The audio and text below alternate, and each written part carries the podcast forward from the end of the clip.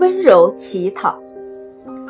从前，有位失明的男孩子，他坐在一栋大厦前的台阶上，脚边放着一个破帽子，他的手里举着一个牌子，上面写着：“我是一个瞎子，请你帮帮我。”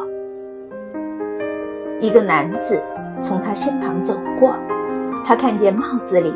只有很少的几枚硬币，于是掏出些钱放进他的帽子里，然后他取出笔，在男孩手中的牌子反面写上“洋”字，让他把牌子反过来举着。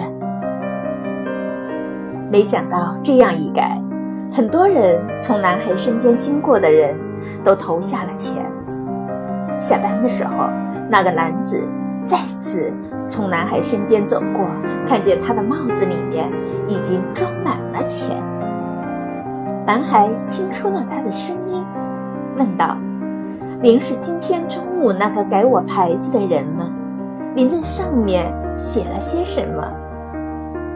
男子答道：“我写的其实和你的实质一样，但我却用了不同的表达方式。我写的是。”今天是美好的一天，可我却看不到它。